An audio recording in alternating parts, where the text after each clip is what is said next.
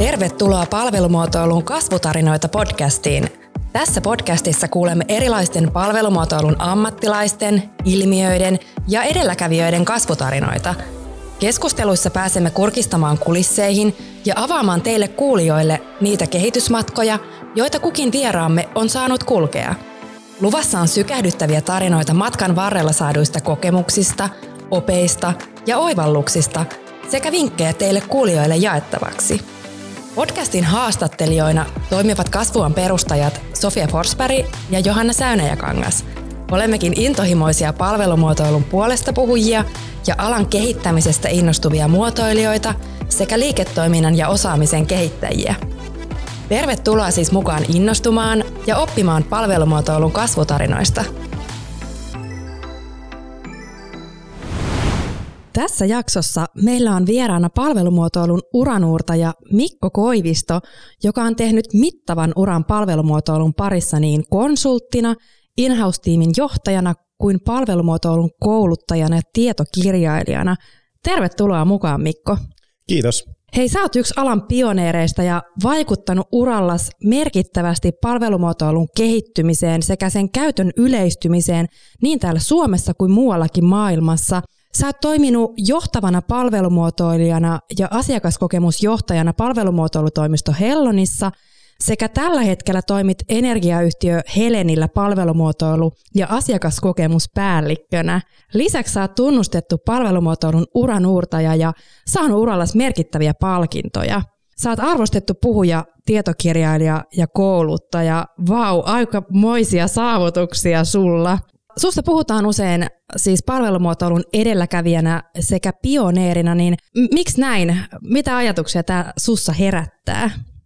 No onhan se tietysti hienoa kuulla, että niin kun, mun tekemää työtä arvostetaan ja tota, koetaan, että tavallaan se mun työ on niin kun inspiroinut muitakin. Että muistan silloin vuonna 2005, kun itse tota, löysin palvelumuotoilun, mistä ei ollut mitään vielä kirjoitettu, mutta se kiehtoi valtavasti aiheena, että mitä se voi olla, jos muotoilua hyödynnetään palvelujen kehittämiseen, niin että siitä on niin kuin aika pitkä matka tultu, että nyt niin kuin johtavat yritykset Suomessa ja maailmalla käyttää palvelumuotoilua palveluiden ja asiakaskokemusten kehittämiseen ja palvelumuotoilua koulutetaan monessa eri oppilaitoksessa – nykypäivänä, niin aika nopeasti se kehitys on tapahtunut. Joo, tosi mielenkiintoista. Mua kiinnostaisi tietää, että kun sä sanoit, että siitä ei ollut kirjoitettu mitään ja sä tutustuit 2005 vuonna palvelumuotoiluun, niin mistä sä sitten niinku löysit sen palvelumuotoilun ja mihin siellä, niinku, missä sä sait tutustua siihen?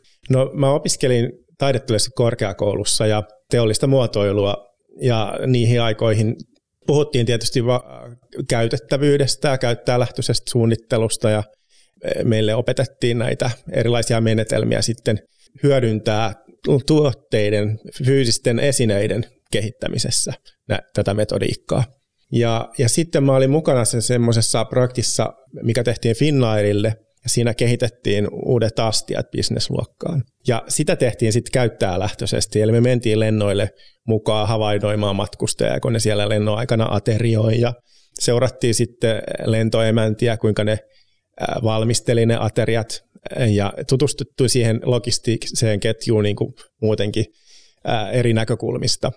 Niin siinä kohtaa tuli sitten sellainen havainto, että, että itse asiassa tässä pitäisi uudistaa tämä ruokailuhetki tai, tai ruokailupalvelu, lennoaikainen ateriointi, ja, ja sitten vasta miettiä, että mitä esineitä tarvitaan sen palvelukonseptin tuottamiseksi.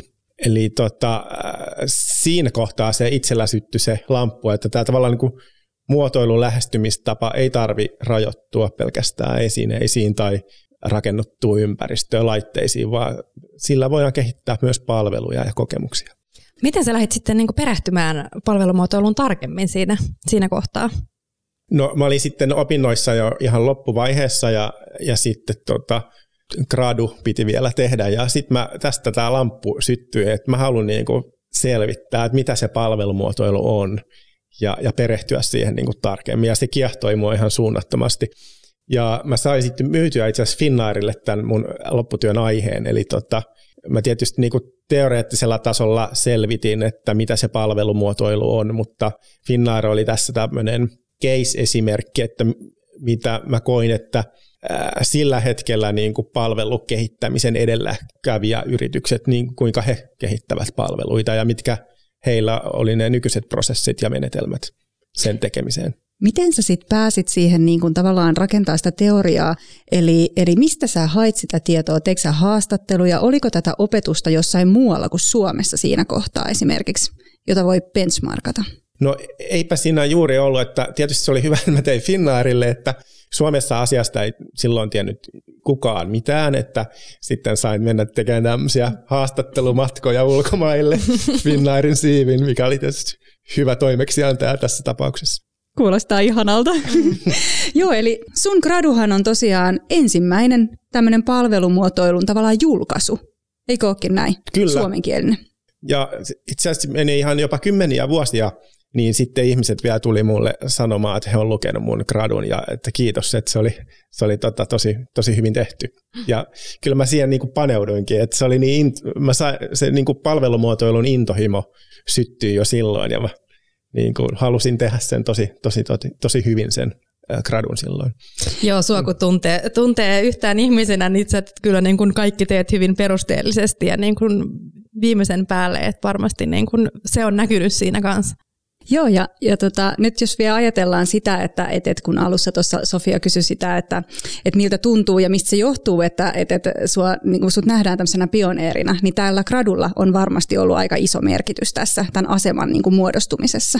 No joo, sitten no se gradu oli silleen, että ennen kuin se oli edes valmis, niin sitten sana oli kirinyt silloin – Satama Interactive-yhtiöön ja he oli sitten Suomessa ensimmäinen yritys, mikä lähti konsulttipalveluna palvelumuotoilua myymään ja mut sitten rekrytoitiin sinne.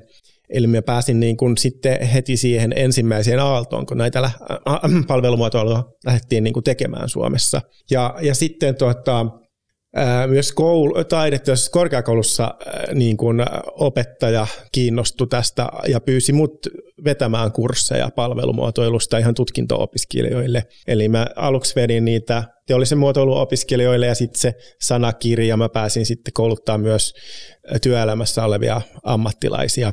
Eli mulla heti tämmöinen niin koulutuksellinen rooli myös sit syntyi siellä niin uran alussa.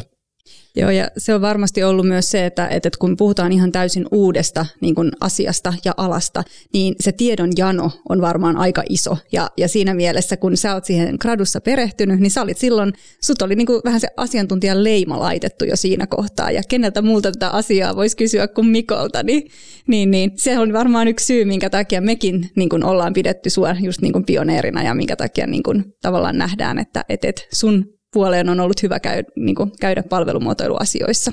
Joo, ja sitten se meni jotenkin niin, että it, kun itse opin jotain, niin sitten mulla oli se opetustyö, eli mä heti jaoin sen niin kuin eteenpäin. Ja tietysti se myös sitten omaa ymmärrystä syvensi, kun sä opetat muita ihmisiä. Joo, se on kyllä jännä ilmiö, että tavallaan just kun sä kerrot niin kun asioita muille, niin, niin sä saat niin kun sitä kautta myös itselle oivalluksia aikaan. Tota, kerro hei, miten, miten niin tästä sitten jatkuu? Sä sanoit, että, että sä pääsit sitten niin kun siinä kohtaa jo konsultiksi ja, ja niin kun kouluttamaan, mutta mut miten sun ura sitten siitä jatkuu? No, no sitten mä tapasin myös Satu Miettisen jossain vaiheessa ja mä pääsin myös niin kuin näihin kirja projekteihin sitten mukaan. Eli tota, Sadun kanssa julkaistiin tämmöinen Designing Services with Innovative Methods-kirja. Ja sekin oli palvelumuotoilusta ihan ensimmäisiä kirjoja, mitä oli, oli sitten julkaistu. Ja se oli, tämä kirja oli englanniksi tehtiin. Eli tota, tosiasiassa Satama Interactivessa mä en kauhean kauan ehtinyt olla – kun sitten jo perustettiin Egopeetta palvelumuotoilutoimistoa, mikä oli sitten Suomen ensimmäinen palvelumuotoilutoimisto, niin siellä tota, sinne sitten jatkoin matkaani ja pääsin siellä sitten tekemään palvelumuotoilua vielä, vielä vähän syvällisemmin kuin sitten siellä satamassa. Minkä verran tuossa vaiheessa oli niin kuin oikeasti tämmöisiä palvelumuotoilun niin kuin osaajia ja ammattilaisia niin kuin markkinoilla, että, että se ensimmäinen palvelumuotoilutoimisto, minkä kokonen se silloin alkuvaiheessa oli ja oliko kilpailijoita? No se oli aika hieno juttu, että silloin meitä oli heti 13, että se oli osa taivaskonsernia ja siihen oli rahallinen panostus heti, heti alusta alkaen. Me niin kuin alo- aloitettiin isosti, kun mm. yleensähän startup sit kasvaa niin kuin muutama, eikä ole yksi tai kaksi henkilöä ja se sitten pikkuhiljaa sitten kasvaa, mutta me saatiin aloittaa sitten niin kuin heti isosti.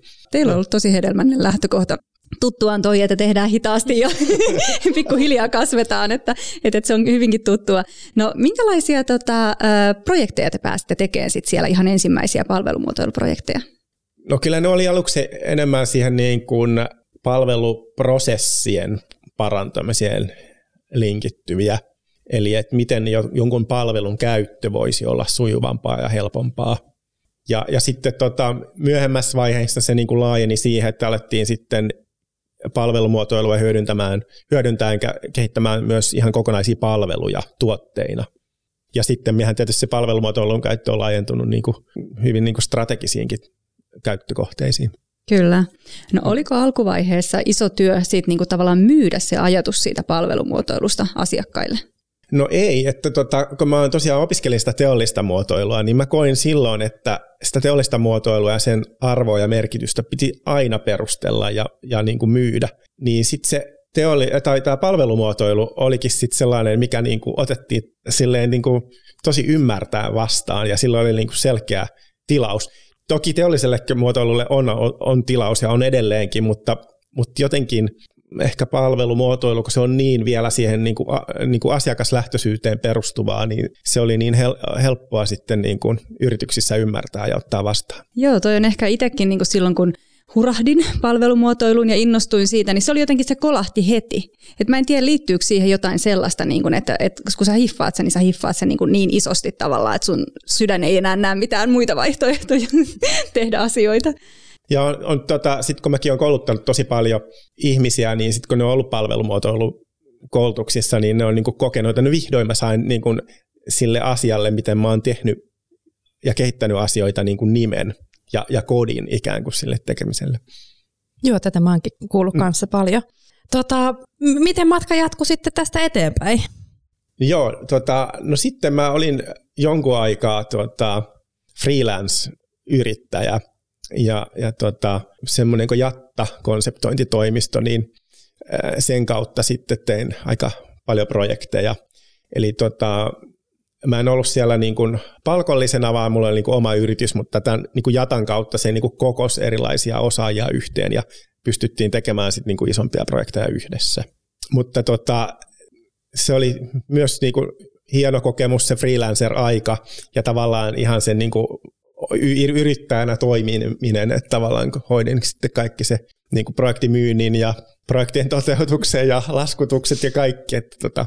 Mutta tosiaan sitten jossain vaiheessa mä koin, että jotta pääsee tekemään niitä isompia keissejä, niin on, on, on sitten hyvä olla mukana jossain niin kuin isommassa palvelumuotoiluun keskittyvässä yrityksessä. Kauan sun ää, niin kun tie siellä, siellä tota, Jatalla sit kes, kesti, että kuinka pian sitten lähdit uusia polkuja katseleen? Mä olin varmaan kolmisen vuotta sitten tuota, sen kautta tein niitä projekteja. Ja, ja sitten tuota, yksi iso projekti niihin aikoihin oli esimerkiksi Helsingin yliopiston kirjastolle tuota, te, Kaisa kirjaston palvelumuotoiluprojekti, mikä, oli, mikä on ehkä ollut ihan yksi isoimpia projekteja, mitä on palvelumuotoilun parissa tehnyt. No mitäs, mitäs sitten? Mikä se oli se seuraava iso liike? No sitten varmaan tätä eletään vuotta 2011-2012, niin sitten mua pyydettiin mukaan kansainväliseen design-säätiöön, mikä luotsasi tämän Helsinki Design Capital 2012 vuoden.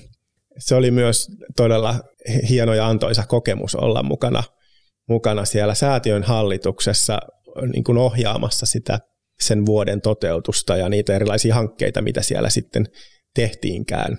Ja siellä, mut valittiin sinne hallitukseen sen takia, että sen vuoden aikana haluttiin edistää palvelumuotoilun tunnettuutta Suomessa.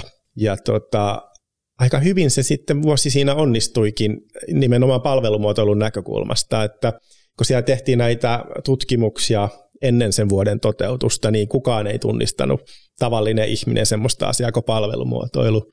Mutta sitten vuoden jälkeen tehtiin näitä tutkimuksia, niin se ikään kuin muotoilukäsitys oli ihan tavallisten ihmisten mielissä niin kuin laajentunut, että se voi pysty, pysty käsittämään myös niin kuin palvelut. Vau, wow, siis toihan on ollut aika merkittävä mm. asia. Mä en tiennyt edes tämmöistä, että kiitos kun mm. jaoit sen meille. Joo. Ja toki sen vuoden aikana sitten tota, siellä oli näitä kumppani- ja partneriyrityksiä ja sponsoreita, niin he toteutti sitten palvelumuotoiluprojekteja ja, ja myös sitten niin kuin julkinen sektori. että se oli niin kuin laaja semmoinen tai iso boosti palvelumuotoilulle se, se vuosi. Joo, tosi hienoa. Tuohon pitää ehkä jossain podcastissa vielä mennä vähän syvemmälle. Hyvä. Mitä sitten tämän projektin jälkeen tapahtui?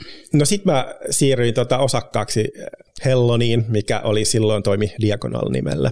Ja tuota, tosiaan Diagonal keskittyi silloin tuota, messuosastojen suunnitteluun ja myymällä konseptointiin. Mutta siitä sitten lähdettiin muokkaamaan siitä pikkuhiljaa palvelumuotoilutoimistoksi.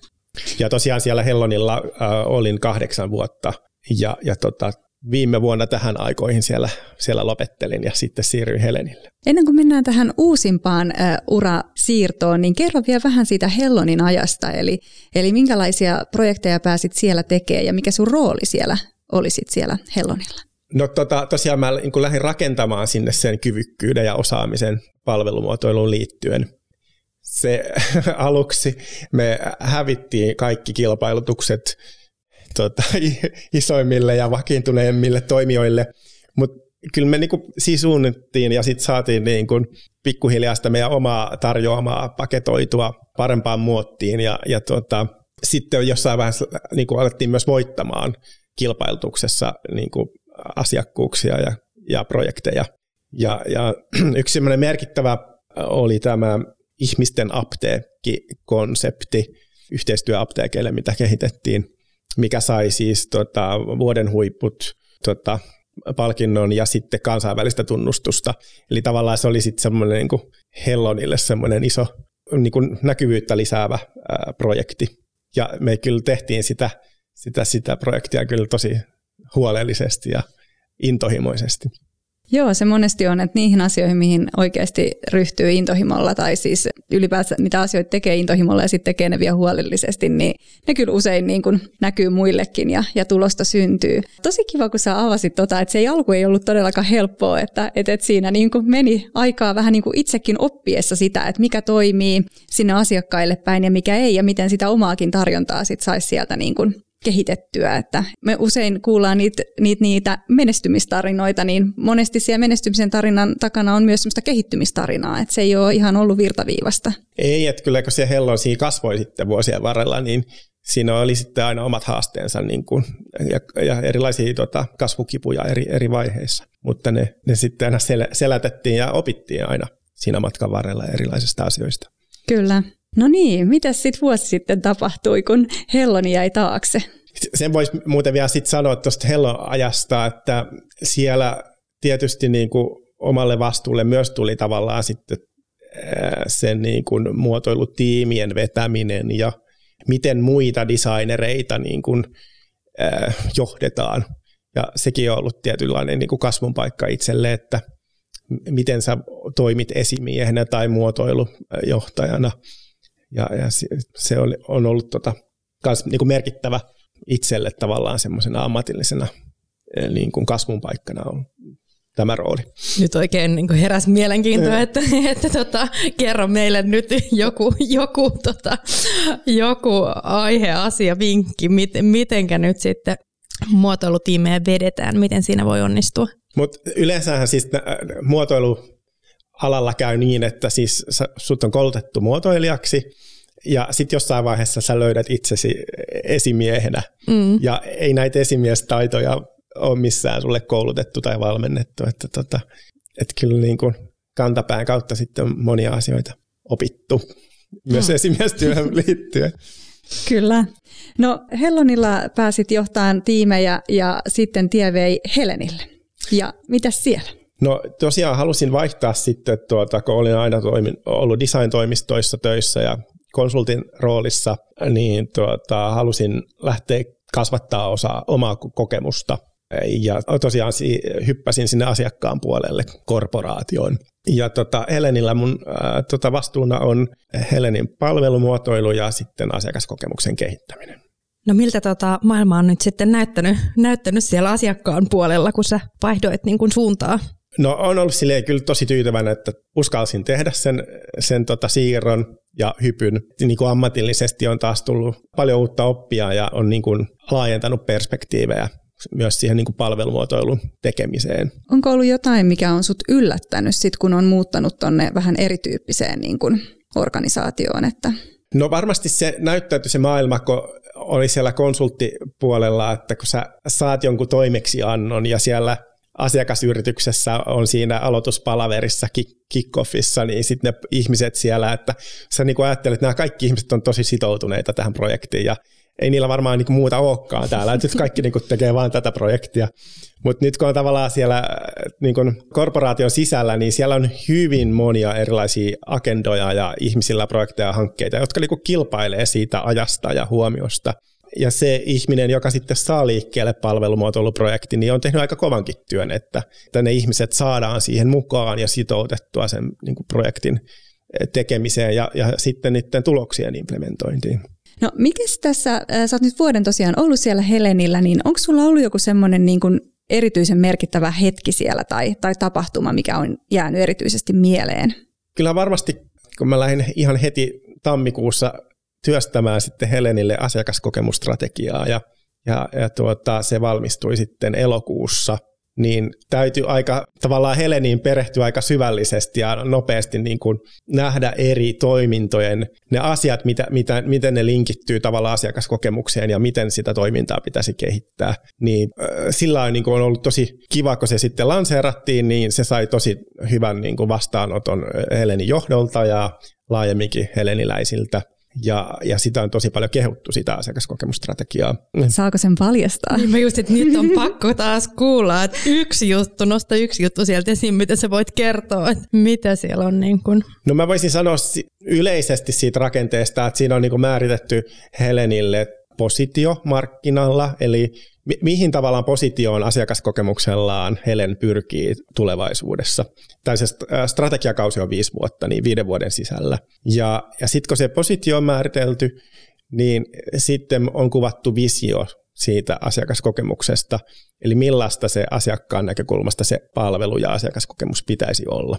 Ja, ja sitten me ollaan myös määritelty tämmöisiä siirtymiä tai tavoitetiloja, eli jotta me päästään siihen positioon ja visioon, niin mitä meidän pitää lähteä kehittämään tai muuttamaan Helenin toiminnassa ja nykyisessä asiakaskokemuksessa.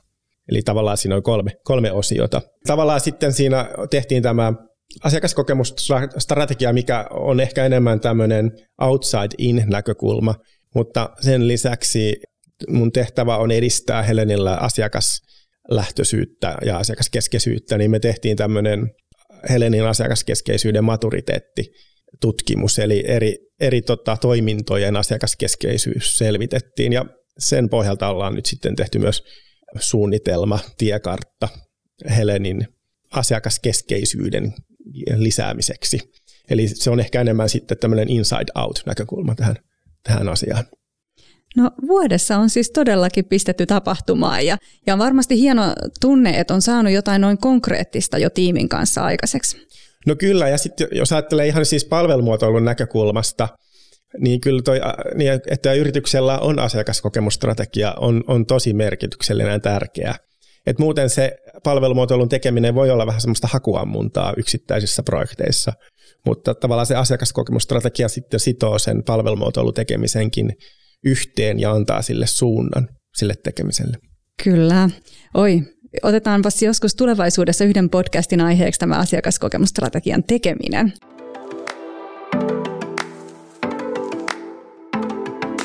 Tämä jakso on toteutettu yhteistyössä Ornamon kanssa. Ornamo on muotoilualan asiantuntijajärjestö ja Suomen suurin muotoilun ammattilaisten yhteisö – joka kehittää muotoilijan ammattia sekä vaikuttaa muotoilun asemaan yhteiskunnassa. Ornamon jäsenet työskentelevät muun muassa palvelumuotoilun, sisustusarkkitehtuurin, teollisen muotoilun ja taiteen aloilla. Ornamo tukee ja auttaa jäseniään menestymään muotoilijoina. Ornamossa saat tukea urapolkusi jokaisessa vaiheessa. Lakimiehen kanssa voit vaihtaa ajatuksia vaikka palkoista ja sopimuksista – Henkilökohtaisessa neuvonnassa saat sparrausta esimerkiksi yrityksen kehittämiseen ja verkossa voit hyödyntää laajaa tietopankkia. Tutustu kaikkiin Ornamon etuihin sekä palveluihin ja liity jäseneksi osoitteessa ornamo.fi.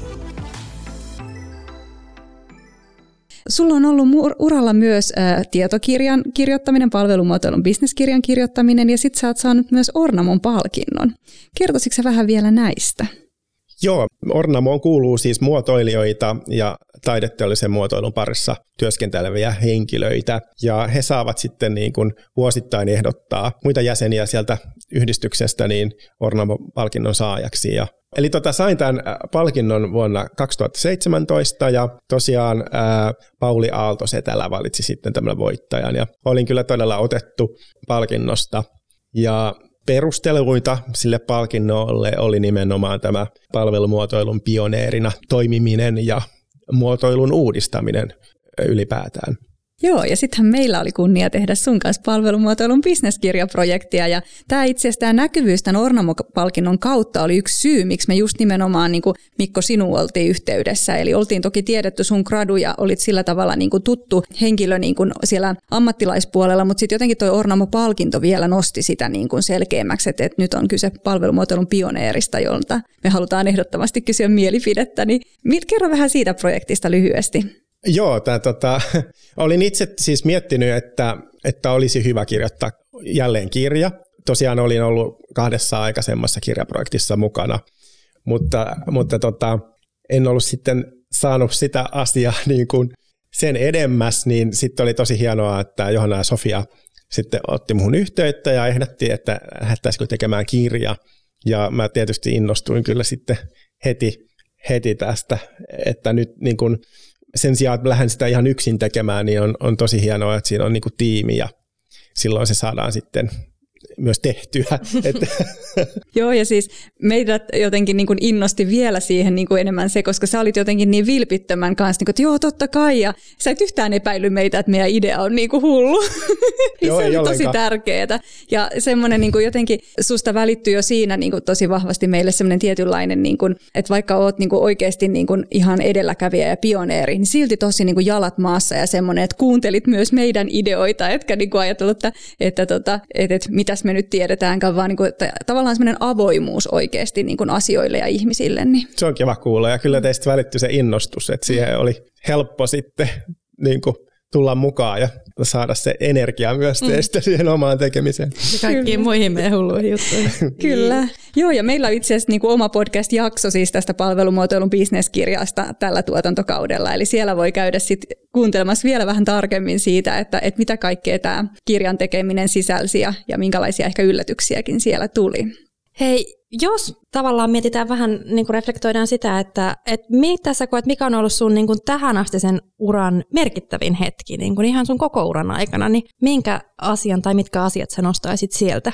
Kyllähän tuo Ornamo-palkinto oli todella hieno tunnustus ja semmoinen tietynlainen kulminaatiopiste että jotenkin sitten se jopa nosti sellaisia ajatuksia, kun sen palkinnon sai, että tavallaan niin kivennyt tämän vuoren huipulle, että no mitä seuraavaksi. Mitä Joo. Mutta onneksi tulee aina uusia vuoria, vaikka yksi vuori on kiivetty niin kuin loppuun. Niin... Todellakin. Kyllä, sitten tuli palvelumuotoilun bisneskirja ja Helenikin vielä uusina vuorina. Joo, tosi hyvä. Koetko sä, että sun uralla on ollut jotain semmoista käänteen tekevää? Että tavallaan niin kuin se on ehkä jollain tavalla niin kuin vaihtanut suuntaa siitä, mistä sä, mihin sä oot ollut menossa? Vai onko nämä niin kuin mennyt kaikki samaan suuntaan nämä asiat?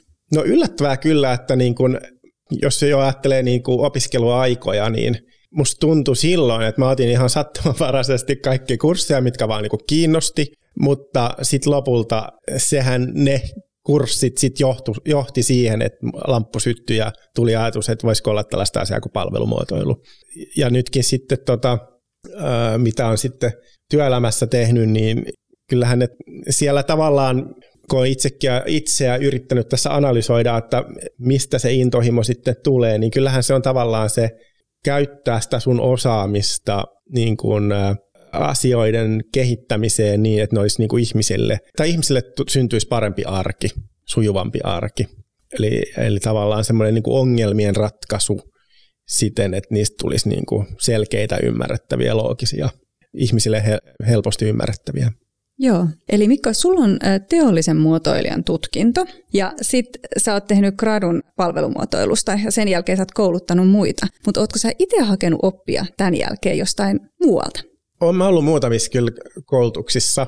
Sitten tietysti nämä vuosittain on nämä Service Design Networkin konferenssit, mitkä on tosi inspiroivia. Ja, ja tuota, tietysti pyrin aina jakamaan myös kokemuksia kollegoiden kanssa muista yrityksistä ja organisaatioista.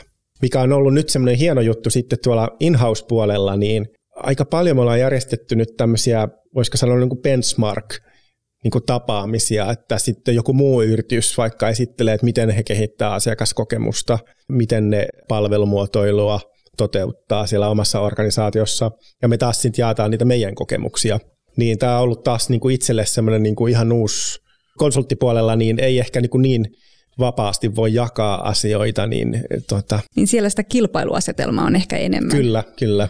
Että tota, yritykset voivat jakaa aika niin kuin avoimestikin asioita, jos ei nyt ole suoraan omalta alalta se kilpailija.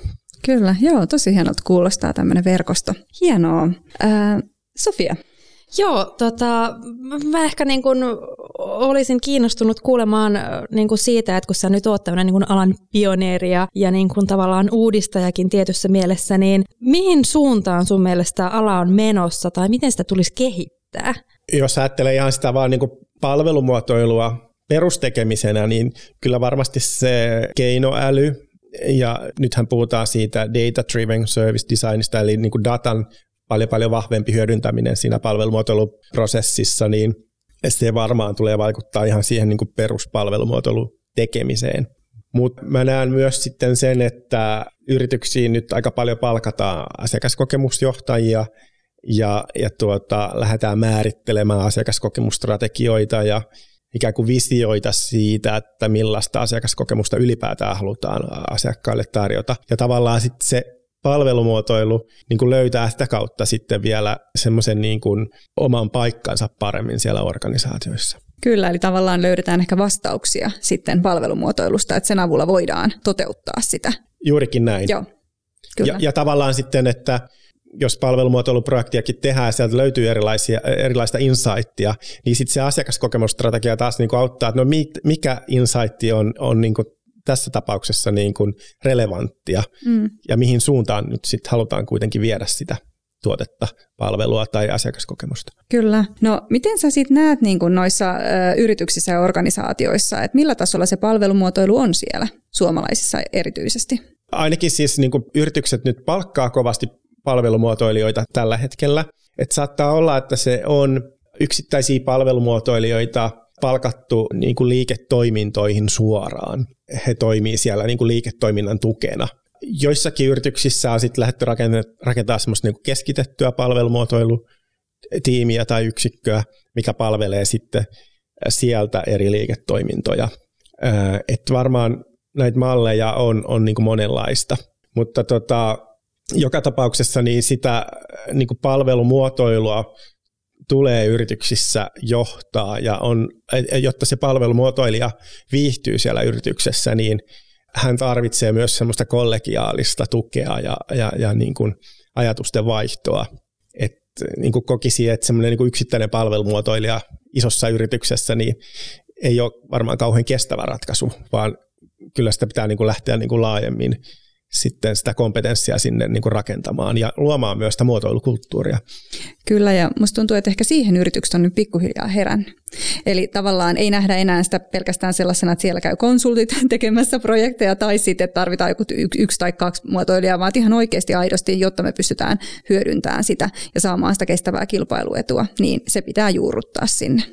Ja, ja sitten tietysti, kun in-house-palvelumuotoilijana sä pystyt seuraamaan sitä projektitoteutusta ihan alusta äh, implementointiin asti ja tietysti myös kun se on sit siellä operatiivisessa tuotannossa, niin sitten seurata, että miten sitä pitäisi niin kuin jatkokehittää. Et tietysti konsultti äh, niin kuin on, on jossakin tie, tietyssä palasessa, tietyssä kohtaa vaan siinä prosessissa mukana, niin siinä mielessä niin kuin näen, että siitä on kyllä tosi paljon lisäarvoa, että ää, äh, yrityksillä on myös näitä omia in-house-palvelumuotoilijoita. Kyllä. No sinulla on ollut myös äh, niin kuin mahdollisuus olla rekrytoimassa palvelumuotoilijoita. Niin minkälaista osaamista ja kokemusta sä oot pitänyt tärkeimpänä silloin, kun oot tehnyt näitä palvelumuotoilijavalintoja? No se tietysti vähän riippuu, että mitä sitten kulloinkin ollaan hakemassa, että sehän voi olla, että sä aluksi teet sitä niin kuin valmista jälkeä, että sä teet pintaa ikään kuin äh, designerina. Äh, sitten jossain vaiheessa haetaan sitten enemmän sellaista seniorimpaa palvelumuotoilijaa, mikä sitten jo hallitsee sen prosessin hyvin, erilaiset menetelmät ja on myös kartuttanut tällaista niin kuin liiketoiminnallista ymmärrystä, eli, eli pystyy sitten niin kuin yhdistämään sitä keräämänsä asiakasymmärrystä ja, ja, ja niin kuin liiketoimintaymmärrystä yhteen. Ja varmaan myös se liikkuminen eri tasoilla, eli tavallaan sen perspektiivin vaihtaminen tulee myös sen kokemuksen myötä. Juurikin näin. Joo. Ja tietysti sitten voidaan hakea jotain sellaista äh, muotoilijaa, palvelumuotoilijaa, mikä sitten pystyy suoraan äh, puhumaan johdolle, perustelemaan designin merkitystä, palvelumuotoilun äh, niin kuin hyötyjä ja tavallaan niin kuin järjestelemään niitä edellytyksiä siellä organisaatiossa, että palvelumuotoilua voidaan tehdä, tehdä hyvin. Että tota, harvoin nämä taidot on, on sitten yhdessä ihmisessä, vaan sitten haetaan näille vähän niin kuin eri tasoille sitten tarpeen mukaan. Mutta toikin on tosi tärkeä sanoa ääneen, koska musta tuntuu, että varsinkin aloittavilla palvelumuotoilijoilla, niin niillä on jotenkin hirveän niin tavallaan pelko siitä, että pitää osata kaikki mahdollinen. Että niin on hirveä määrä taitoja ja mun pitää nämä kaikki hallita tai mä en voi olla hyvä palvelumuotoilija. Mutta juuri noinhan se menee. Sieltä tulee sitä erikoistumista, sitä omien vahvuuksien käyttöä ja vähän eri asioihin keskittymistä. Kyllä, mutta mut kyllä niin kuin mä näkisin, että palvelumuotoilijalla on aina muutosagentin rooli organisaatiossa – Eli tota, ää, asiakaskeskeisyys siellä organisaatiossa voi olla huonolla tolalla ja palvelumuotoilija on niin kuin, ää, syvin olemus on tosi asiakas tai käyttää keskeinen, eli tavallaan saat sen asian puolesta puhuja siellä organisaatiossa ja tavallaan sen asiakaskeskeisen lähestymistavan puolesta puhuja. Ja saattaa tulla vastaan myös paljon muutosvastarintaa ja ihmisiä, jotka eivät ymmärrä tämän asian niin kuin merkitystä. Eli, eli tota, usein sie, äh, tarvii semmoista niin kuin resilienssiä niin kuin sietää myös vastoinkäymisiä siellä organisaatioissa. Joo, erittäin hyvä, hyvä huomio. Mm. Kiitos Mikko. Tota, mikä olisi semmoinen niin suurin oppi tai oivallus, jonka sä oot itse saanut sun uran aikana ja jota sä toivoisit, että kaikki muut palvelumuotoilua tai alalla toimivat sais? Haastava kysymys. Apua, todella. Herra jästäs. Ehkä tämä voi ottaa semmoisen niin palvelumuotoilullisen lähestymistavan, että mm, kun mä oon huomannut itse asiassa tuolla Helenillä monestikin nyt sen, että johtajilta ja, ja esimiehiltä usein kaivataan, että ne niin sanoo heti jonkun vastauksen johonkin asiaan. Mutta mä oon palvelumuotoilija taas tottunut siihen, että mä niinku selvitän eka asiaa ja sitten sen jälkeen mä muodostan mielipiteeni. Niin tuota, se on ehkä se, että et käyttää sitä muotoilu niin kuin prosessia, palvelumuotoiluprosessia ja sitä lähestymistapaa niin kuin missä asiassa tahansa, myös niin kuin työelämässä. Eli tota, jos kysytään johonkin jotain linjausta tai mielipidettä, niin valtaa sitten sanoa siinä, että hei mä palaan tähän, mm. E, että niin kuin heti, heti niin kuin vastaa, vaan niin kuin just no, seuraa sitä itselle ominaista tapaa niin kuin lähestyä asioita. Joo, ja toihan on itse asiassa hyvin myös ihmisläiheinen, koska monesti jos sä vaan niin kuin töksäytät sun mielipiteen, niin siitä voi tulla vähän kylmä olo sille vastaanottajalle, mutta kun sä sanot, että hei, mua kiinnostaa tämä asia, mä vähän tutkin tätä, niin sulle tulee heti sanoa, että hei, hän on kiinnostunut mm. tästä asiasta ja haluaa oikeasti ymmärtää tätä ennen kuin sanoo jotain päällimmäistä mielipidettä. Juurikin näin. Mutta tietysti johtamisessa on tilanteita, että pitää vaan nopeasti pitää muodostaa, tehdä. tehdä päätöksiä tai muodostaa mielipide, mutta itselle luontaisempi tapa on aina Eh, niin kuin selvittää asiaa ja sitten sen selvityksen jälkeen vasta muodostaa se oma mielipide. Joo, ja mä uskon, että tässä maailmassa olisi paljon vähemmän niin kuin kaikki ongelmia, jos ihmiset ihan oikeasti vähän aina ottaisi pari askelta taaksepäin ja katsoisi sitä kokonaiskuvaa ennen kuin tota, lähtisi sanomaan päällimmäisiä asioita. Että ehkä se opetus on se, että kaikista asioista ei tarvitse tietää, mutta tavallaan se niin kuin muotoiluajattelu ja palvelumuotoilu, niin sen avulla sä voit syväsukeltaa mihinkä asiaan vaan ja, ja ottaa asioita haltuun. Mm. Wow. toi, toi on kyllä niin kuin, joo, hyvä oppi ja oivallus. Tota, lopuksi me haluttaisiin vielä tietää, että millainen on sun uravisio, että minkälaisia tavoitteita sulla on nyt sitten niin kuin uralla jatkon suhteen. Ja nimenomaan vähän semmoisia niin haave- ja unelmanäkökulmaa, että, että mistä sä vielä haaveilet, että mitä, mitä voisi olla vielä edessä? No mä koen, että mä oon niin muotoilijana viime vuosina vahvistanut tosi paljon tällaista niin kuin bisnesosaamista ja, ja tota, strategista osaamista ja transformaatioihin, muutosjohtamiseen liittyvää osaamista – mutta jotenkin mä välillä kaipaan taidetta ja mm. sitä, niin kuin, ihan sitä niin kuin perusdesignia myös välillä, että et voisi vain toteuttaa itseään välillä. Oi, onko tulossa Mikko Koivisto taidenäyttely? ehkäpä, ehkäpä. Palvelu, palvelumuotoilusta tuotemuotoilun juurille. tai, tai, tai, tai ylipäätään siis mm. niin kuin, niin kuin jotenkin päästä lähemmäs jossain vaiheessa uudelleen taidetta. Joo.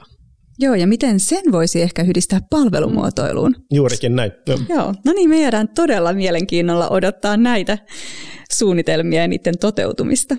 Joo, hei, kiitos tosi paljon Mikko. Oli tosi kiva keskustella sun kanssa ja, ja tota, tosi mielenkiintoinen ura sulla ollut. Ja tosissaan mielenkiinnolla odotetaan, että mihin ura sut vielä vie.